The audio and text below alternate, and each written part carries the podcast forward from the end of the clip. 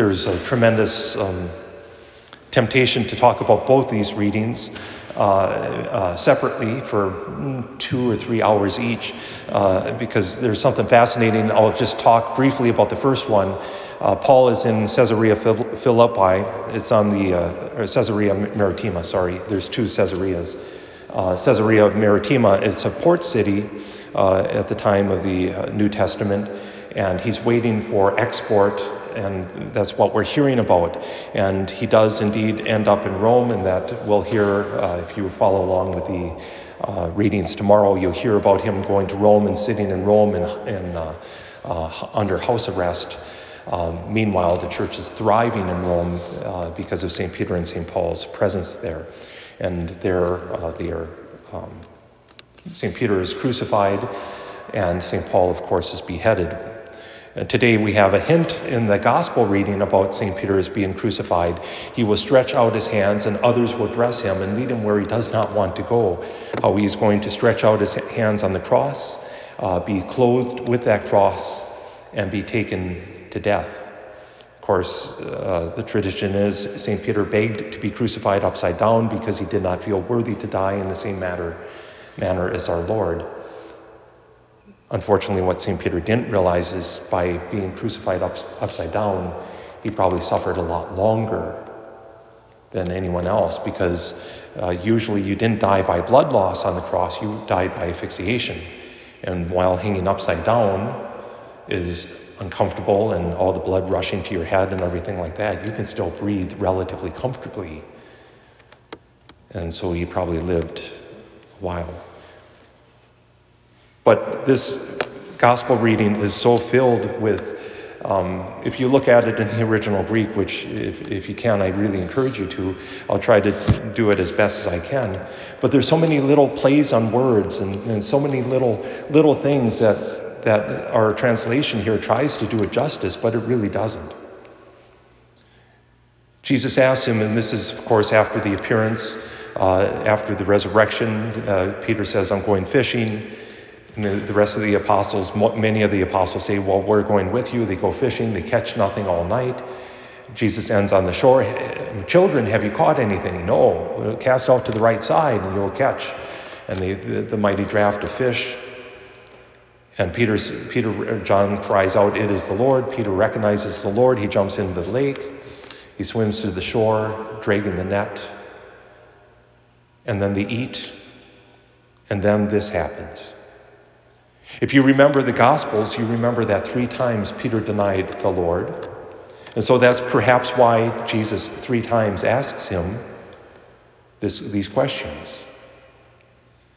But Jesus changes the words all three times, and that's what we don't necessarily catch.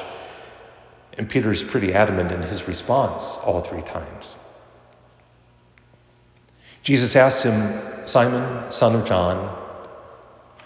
This is pretty formal. Simon, son of John, do you love me? In Greek, there's three words in the Greek New Testament, three words that are used. Uh, and one, uh, you, you, sometimes you'll hear four.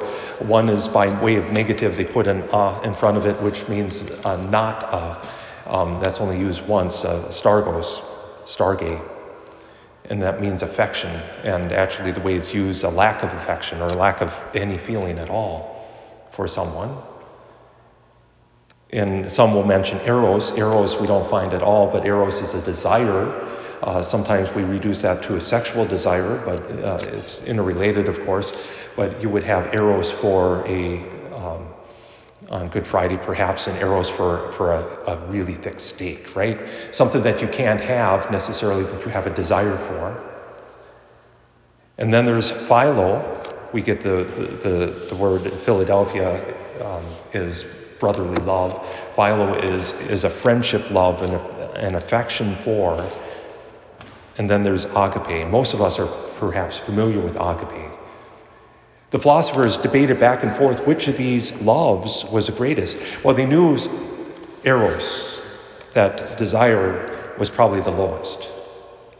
But there was a debate about, about in between philo and agape.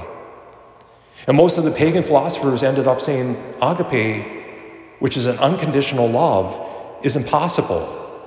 It should be what we're aimed towards as human beings, but it is impossible to have. It's impossible. Because there's almost always strings attached to our love. And if it doesn't start with friendship, there's nothing. And so they raised this philo love to the highest form of love because it was at least possible, they philosophized. But Jesus asked him, Simon Peter, Simon, son of John, do you agape me? And not only that, but the first time he asked, more than these. What, what are the these? Do you love me more than these other disciples love me? Do you love me more than you love these other disciples? Do you love me more than you love the boat, the fish, the net, the lake? All of those are wrapped up in the in the, the way the Greek is asked. Do you love me more than anything else? And more than anyone else could love me? Yes, Lord, you know that I philo you. I have a friendship, affection with you. Feed my lambs. Do you, do you agape me? Well, yes, Lord, you know that I agape or philo you. Tend my sheep. Simon, son of Jonah, do you philo me? You can see perhaps now why Peter might be a little crestfallen. He's already said twice, you know that I philo you. P- Peter says, Lord, you know all things. You know that I philo you. Saint Peter isn't quite ready to say, I can love you unconditionally. There perhaps is a sadness there. But we should also have a great joy because Saint Peter recognizes something. Saint Peter stands in our stead, not that we're called to be pope, not that we're called to, to be more than we are, but he stands in our stead and he asks, answers the Lord truthfully. Lord, I have an affection, a friendship for you. I want to give you more, but this is all I can give at this time. How many of us stand there? There's a book that's out, it's by, uh, um, uh, I think it's D C Talk. Uh, uh, no, I'm trying to think of the title. Um, I think it's um, Jesus Freak, and he talks about, in the in that book, they talk about, uh, are we a fan or are we a follower? Jesus is asking Peter, are you willing to love me unconditionally? Jesus takes his answer. Did you catch that? Jesus didn't say, well, that isn't what I asked you. Do you, do you have a friendship with me? I asked you, do you love me unconditionally? Jesus takes what Peter is a- able to offer. But in offering his life on the cross, I believe Saint Peter offered to the Lord that agape love. And so too should we be constantly striving. I think the Greek philosophers were, were onto something, seeing that this love is impossible. It's humanly impossible, this agape love, isn't it? How many of you have agaped unconditionally? It's not possible, except with God. I think that's the invitation for us this day.